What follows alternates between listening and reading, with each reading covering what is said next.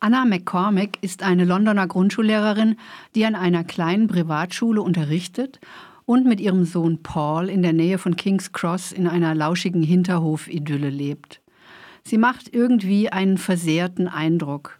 Und im Laufe des Romans, der über mehrere Jahrzehnte sowie aus zwei unterschiedlichen Perspektiven erzählt wird, kommen tatsächlich einige Verletzungen ans Licht. Alles beginnt mit einem Prozess am Old Bailey, dem zentralen Strafgerichtshof in London im November 2019.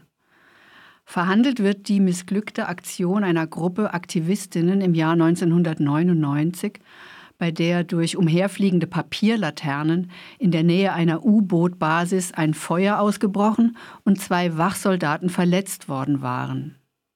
Im Gerichtssaal anwesend ist auch ein Mann, der einst Mitglied der Gruppe und Annas Liebhaber war, dann aber plötzlich verschwunden ist. Als er den Gerichtssaal eilig verlässt, beschließt Anna, ihm zu folgen. Diese Verfolgungsjagd durch London löst weitere Ereignisse aus, ist Katalysator für Erinnerungen und somit vielleicht der zentrale Erzählstrang dieses verschachtelten und umfangreichen Romans. Von dort aus führen weitere Verästelungen in die Vergangenheit, an andere Orte und in die nahe Zukunft, in der dieser Text geschrieben wurde. Zitat.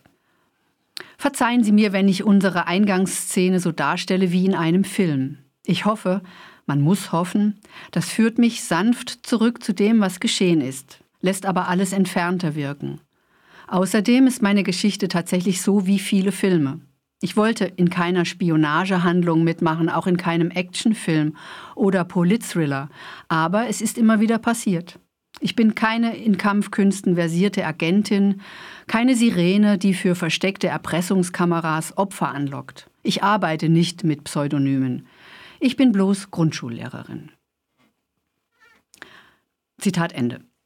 Mitte der 80er Jahre war Anna als Studentin in Edinburgh Teil einer politischen Impro-Theatertruppe namens The Unruled Orchestra, die mit Straßentheater, poetischen und akrobatischen Interventionen Streikende unterstützte und die Regierung kritisierte. Zu dieser Gruppe stößt irgendwann der Freund eines Freundes, der sich Baron Sunday nennt und mit seiner Gummihasennummer alle bezaubert.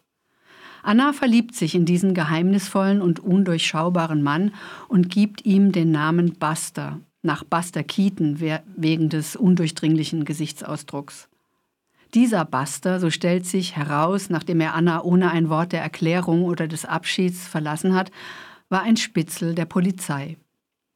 Es ist also kein Wunder, dass Anna nach der Gerichtsverhandlung zu Beginn des Romans wutentbrannt die Verfolgung aufnimmt. Nochmal ein Zitat. Wir wurden also unterwandert. Seriöse Menschen saßen in Büros, hatten Besprechungen mit Papierkram und Tabellen und erfreulich flexiblen Budgets und machten sich die Mühe, einen Spion zu uns zu schicken.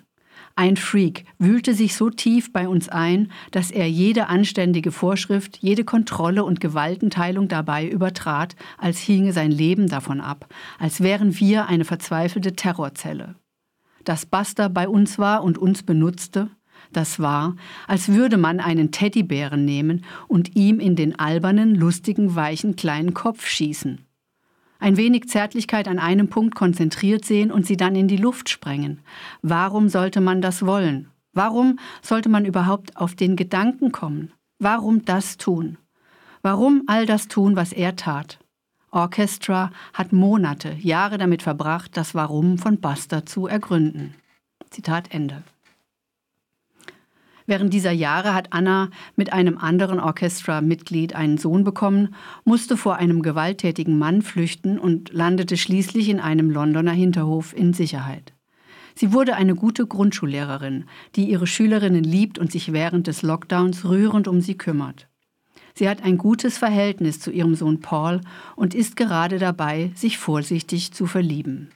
Das Auftauchen von Buster lässt sie wieder tief in die Vergangenheit eintauchen. Dann wird an ihrer Hinterhoftür ein Umschlag hinterlegt, der eine Art Lebensbeichte Busters enthält, deren Inhalt sie und die Leserin erschauern lässt. In diesen Aufzeichnungen entpuppt er sich als seelenloser Killer und Rächer, der sich dennoch immer auf der Seite der Guten sieht.